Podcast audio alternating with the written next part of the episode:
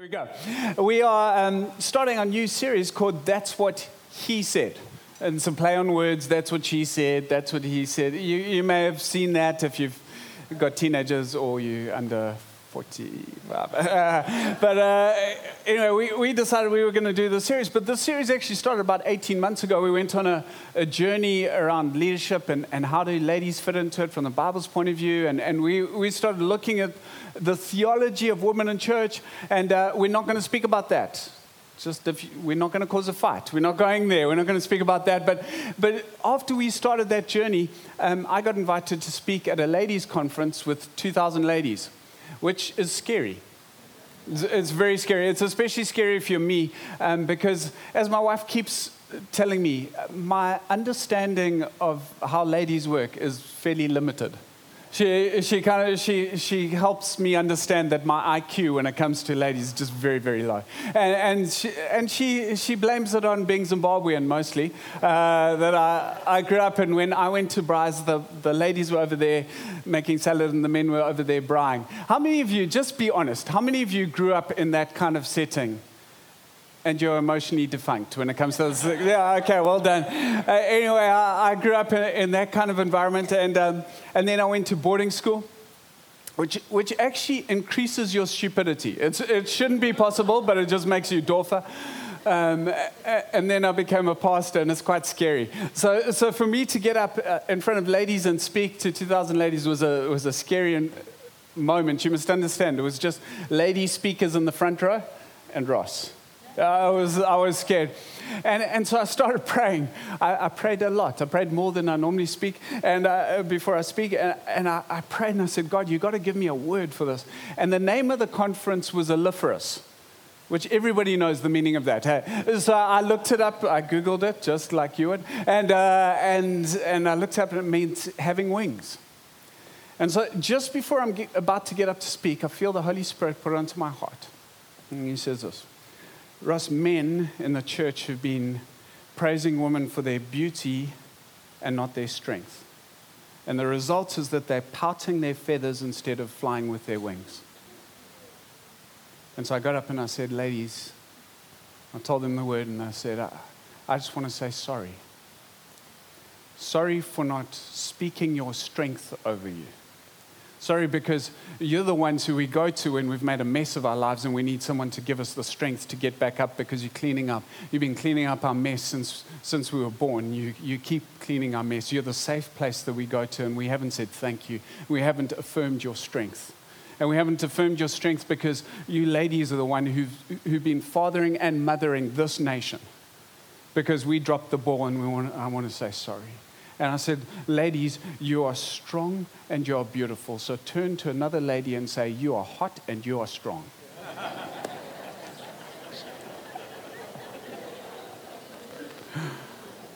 and after that, they loved me. And, uh, and I could actually preach. It was, it was wonderful. But uh, I'm going to speak today, not so much on, um, on how we how we see men, how we see women. But I want to speak today and, and throughout this series on how we interact and how we engage. Because we're different. Don't know if anyone's noticed, we're different. And by the way, I walked into my, my daughter's room about two nights ago, and I saw this no boys allowed written on her bed frame. And I just went, Jesus, may that stay until she's 30. It was just one of those beautiful moments. And, uh, but uh, this, I really am going to preach a message. But the, this last week, I, I was. Um, there's this tree in our garden that, uh, that keeps blocking the sun from the, from the grass, so, so the grass can't grow. So I, so I decided um, that I was going to cut it down. And, and what someone with higher IQ would have done is called in a specialist. But what I did was got a ladder. And, uh, and I had a chainsaw and a ladder. And, and so I decided I was going to climb the tree. And I asked my kids to hold the bottom of the lattice because it was an extended ladder so that it didn't break. And, um, and I started cutting, but I've watched the YouTube videos. So if you're going to cut a tree, watch a few YouTube videos so that you can see how badly it can go wrong. So I'd watched the YouTube videos and I knew you had to cut from the top down, not from the bottom up. And, and I, I kind of got this waxed. And so I start cutting and I stop and I cut a little bit more and I stop. And then I pushed it down, and the branch goes like this, and it swings, and I just see my kids bolting. The ladder's like shaking like this. And then I look and I see, I see my wife. If you've ever doubted women's strength, just threaten the kids' lives with a tree branch because you didn't call a specialist. And she came out roaring. And I cowered and said, Sorry, baby. And then I kept cutting. And I chopped and chopped and chopped. And it was only when the second branch, not even the first branch, when the second branch hit the ladder, whilst I was holding onto the tree for dear life and chainsaw like this, when, when, when that happened, I decided, call a friend. call a friend. And so, anyway, I come down and, and I'm standing at the bottom, and, and my wife she comes up to me and she says, Just tell me why. Why do you have to do these things? Why are you like this? This is what she says to me. And, I thought about it for a moment and I thought, well, maybe it's because I'm emotionally about four, but, but maybe, just maybe it's just because I'm a guy. And I just want to prove to myself that I've got what it takes. And I can't even explain why that thing happens to me, and I'm so sorry that it happens to me, but it happens to me almost on every other day. I do something dwarf just to prove I've got what it takes, and I hope you're not watching because I don't want to get into trouble, but I just have to do it because I'm a guy, because I'm different. My wife, yesterday, I've been putting blooming shelves up and shelves up and shelves up, and she's smiling, and I'm hating it, and shelves up. And, and up until now, she's had. Um, she had the dust inside her emotions during the renovation. You know what that's like? Like the dust has got inside. And anyway, she unpacks the last box. And she smiles and she looks at me and she says, Babe, I'm so happy. I feel like I'm making home. You know, I've never heard a guy say, I'm making home. We're different, is my point. And this is an important point because because most men have been using their different to win. We, use our different, instead of to serve, we use our different to win, to compete, to beat. If you look at the world and how it's been made up, it's a series of people finding what they're strong at and what you're weak at, and how I can use my strength to exploit your weakness so that I can win. And you look throughout Scripture and you see this. You see from Genesis, from Adam, we get to Genesis chapter 4, and Lamech takes two wives. And then we, we keep going through scripture and you see rape and you see murder. And it's just it's not just men on women, it's men on men, it's men on different tribes and, and different contexts. And there's this abuse of strength. Using my strength to take. And it's not just men, it's, it's way more men than women, but you also see it with the women.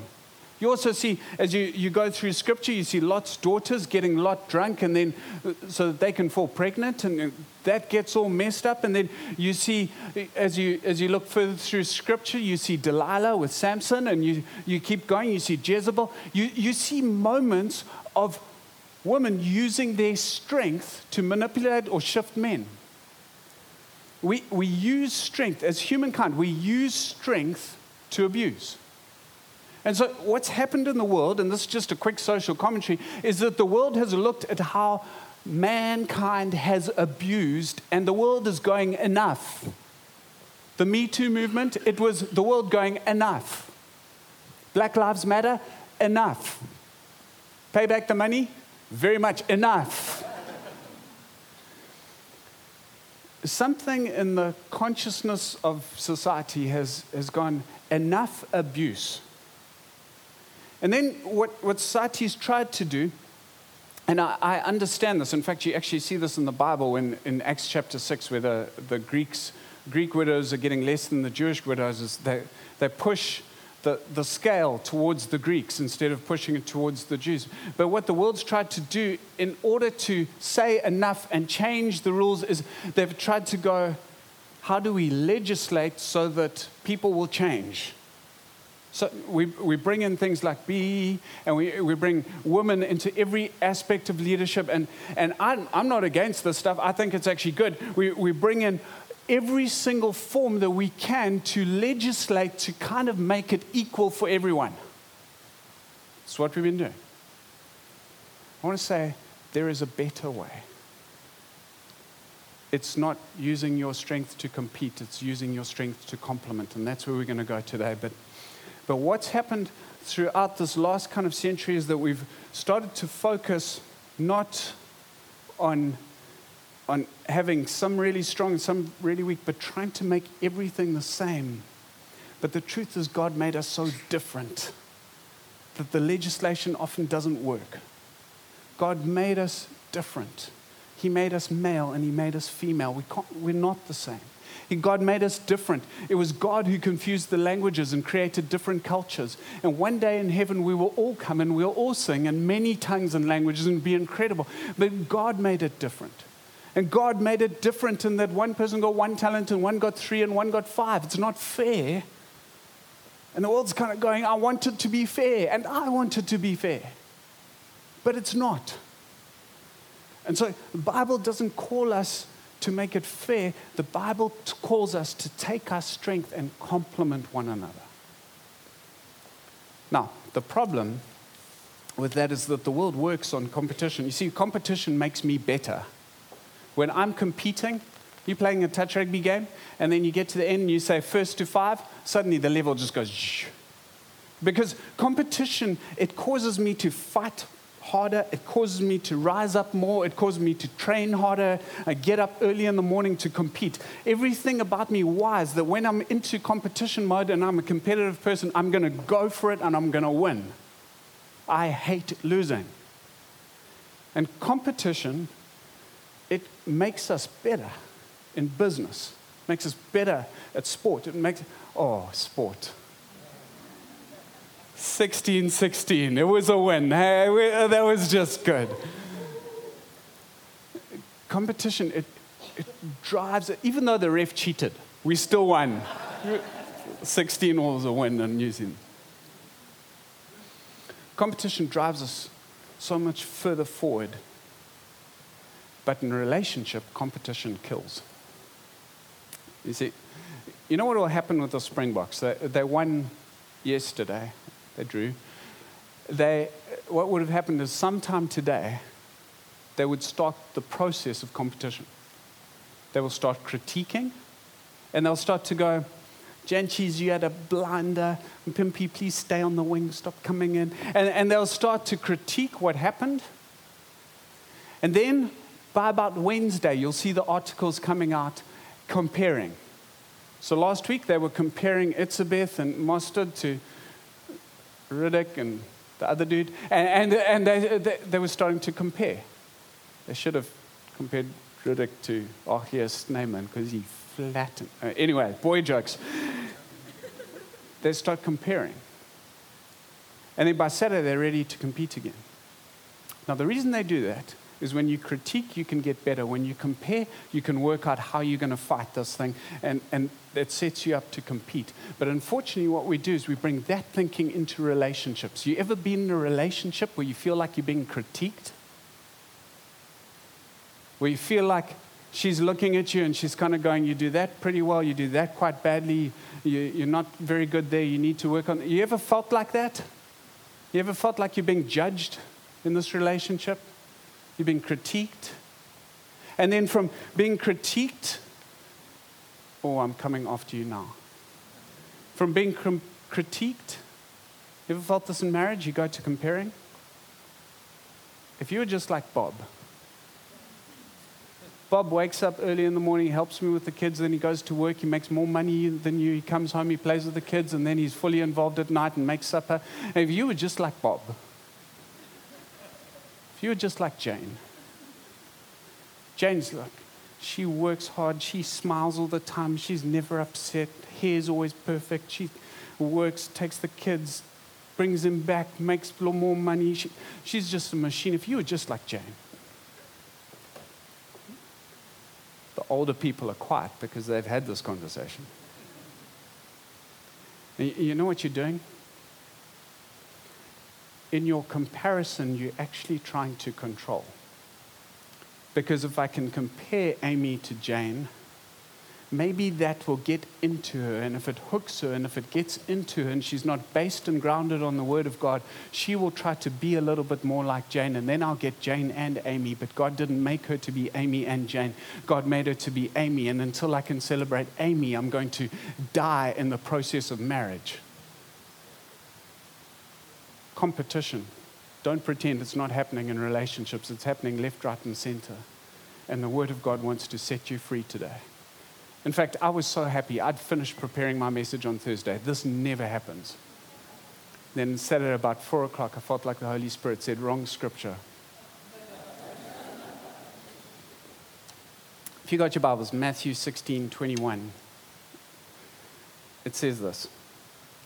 From that time, Jesus began to show his disciples that he must go to Jerusalem and suffer many things from the elders and chief priests and scribes and be killed and on the third day be raised. But Peter took him aside and began to reprimand him for saying such things. Heaven forbid, Lord, he said, this will never happen to you. You read that scripture, you've got to go, what is going on in Peter's brain that he thinks he can rebuke God? Like, why, why is he, what's going on? Let me tell you. Peter is a leader. Peter is a winner. Peter is competitive. And every single competition Jesus got into, he won. When he goes to sickness, he wins. When he goes to demon possessed people, he wins. Demon gets cast out. When he goes to the storm, he wins the fight. He speaks, the storm dies down. Wherever Jesus goes, when he's in an argument, he wins against the Pharisees. Everywhere he goes, Jesus wins, wins, wins, wins. And Jesus gets to this moment and he goes, I need to lose this one. And to competitive people, when you decide to throw in the towel, it feels worse than death. You competitive people? Amen. There's one thing that you cannot do if you're a competitive person is just throw in the towel. You would rather f- die fighting than just lose. But in Jesus' mind, he's going, This fight, the only way I win this fight is by losing. In Peter's mind, he's going, We can't do this. We've got to fight Jesus. You've lost your hiss. What are you doing? And then Jesus does something painful. He turns to Peter and said, Get away from me, Satan. You're a dangerous trap to me. You are seeing things merely from a human point of view, not from God's. I don't know if you've ever wondered about this, but Judas betrayed Jesus and Jesus gave him a kiss. Peter tries to save Jesus, and Jesus gives him the biggest smack he's ever had in his life. You've got to ask yourself what was going on. See, the difference between Judas and Peter is that Jesus had opened his heart to Peter. Peter was intimate with Jesus. Jesus shared his emotion with Peter. Peter was close. And the thing about being close to someone is that when you're close to someone, you can pull them. And Jesus knew Judas couldn't pull him, but Peter could pull him. And so Jesus speaks to the very thing that would derail him. And he says, You are being like Satan because you're putting the desires of the flesh before the desires of God. And he straightens him. And then Jesus says these words to hurt us all. He says, Then Jesus said to his disciples, If any of you wants to be my follower, you must turn from your selfish ways, take up your cross, and follow me. If you try to hang on to your life, you'll lose it. But if you give up your life for my sake, you will save it. And what do you benefit if you gain the whole world but lose your own soul? Is anything worth more than your soul? I want to say this to some of you God wouldn't have shifted my message if this wasn't for a bunch of you. You have to learn to lose. You've got to learn to lose. Because the only way you'll keep that marriage is if you lose. The only way you're going to keep some of those relationships is if you're going to lose. The only way that kid's going to come back and be with you when, he's, when you're 60 or 70 or 80 is if you start losing. The only way your company is going to go to the next level is if you start losing. If you want to win, there are some fights, some days that you have to just go, I have to lose. You see, people don't get this. We want to win in our flesh. We want to win because it makes us feel good and makes us feel strong and it makes us feel like we're making a difference. But there are moments in God where you just have to start losing. You have to take your strength and not use it to dominate, but take your strength and use it to give. And you will hurt and you will lose. But what I've realized is that when I am weak, then He is strong. You see, the thing about most people is that they want to have this inspiring, on fire, joyful life with God, but they don't want to lose. See, if, if you want the Spirit of God working powerfully in your life, this is what I've realized. You have to go, I can't satisfy myself whenever I want, however I want, with whoever I want. I, I can't live for me and have more of Him. And some of you, you need to lose. You, you need to give up. You need to lose early in the morning and winter cold days and read your scriptures. You need to lose in that fight that you're having with a spouse or that fight you're having with a friend. You, some of you, you just need to lose. And you need to push into the power of Christ because when Jesus modeled it, he goes, I've won, I've won, I've won, I've won, change of season, I need to lose. And I'm going to use all my strength to lose.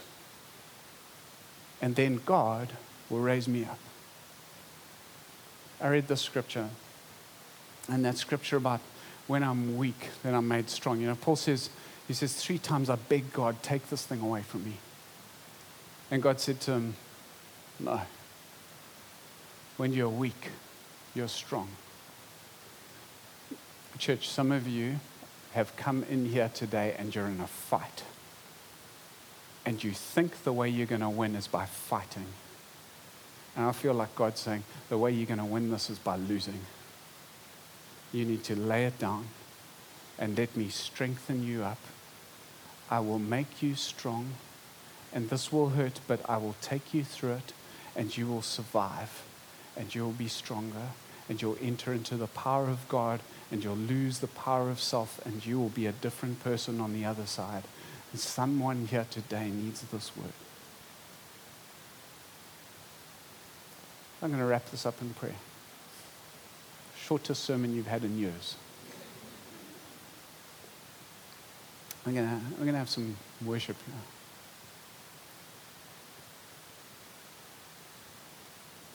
If this was for you, I don't want to embarrass you, but that thing of making a physical step, making a physical step and expecting God to spiritually meet you where you're at, to be really brave, and just stand up and just go, I need to lose so that God can make me strong. If that's you, why don't you just stand? Why don't you stand? Well done. Well done. Well done. Well done. Well done. Well done.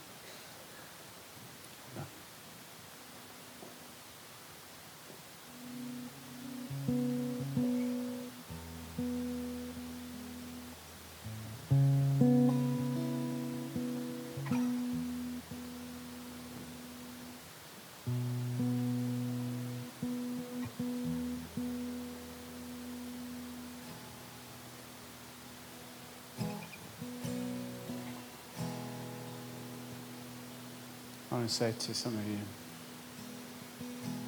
when I was in the hardest part of my marriage, people would come to me and they'd say, Russ, if you, if you just, they were basically saying, if you just lose, you're going to get it back and more. And man, I wanted to punch them in the face. I have so much more because I lost. Some of you are just losing, but you're not. You're about to get your life back. So, Jesus, they come to surrender, I pray, Lord God, that you begin to move by your Holy Spirit on people's lives. You begin to grab hold of people who are actually so tired that they can't fight it anymore. Lord God, I thank you that as they surrender, they, they leave their own strength and they come into yours. Jesus, I thank you that you led the charge and you lost on the cross so that you could win us. I thank you, God, that there will be a resurrection power released of every person who stands and some of those who sit, who haven't got the courage right now, whose faith isn't quite there, Lord. I thank you that you're going to grab hold of their hearts and you're going to shift them. And Lord, I, I just pray that we'll be known as a church who's prepared to lose when you ask us. We're going to stand, we're going to sing a song of surrender. As you just let this word kind of drift into your heart. You can have it all, Lord. Every part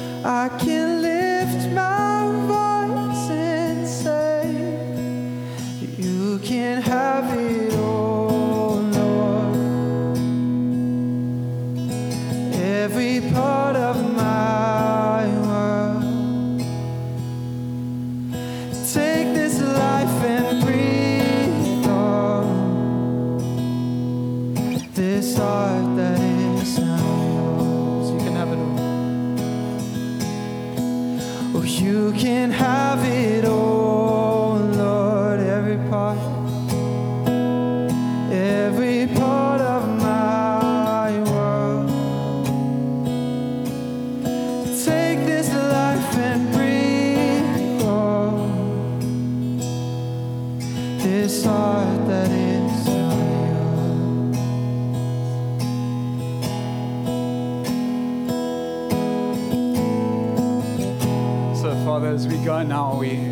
thank you that when we choose surrender, we actually choose your power. And so we surrender ourselves to you, God, and we ask for your power to fill our hearts and fill our minds and fill our spirits. In the name of Jesus Christ.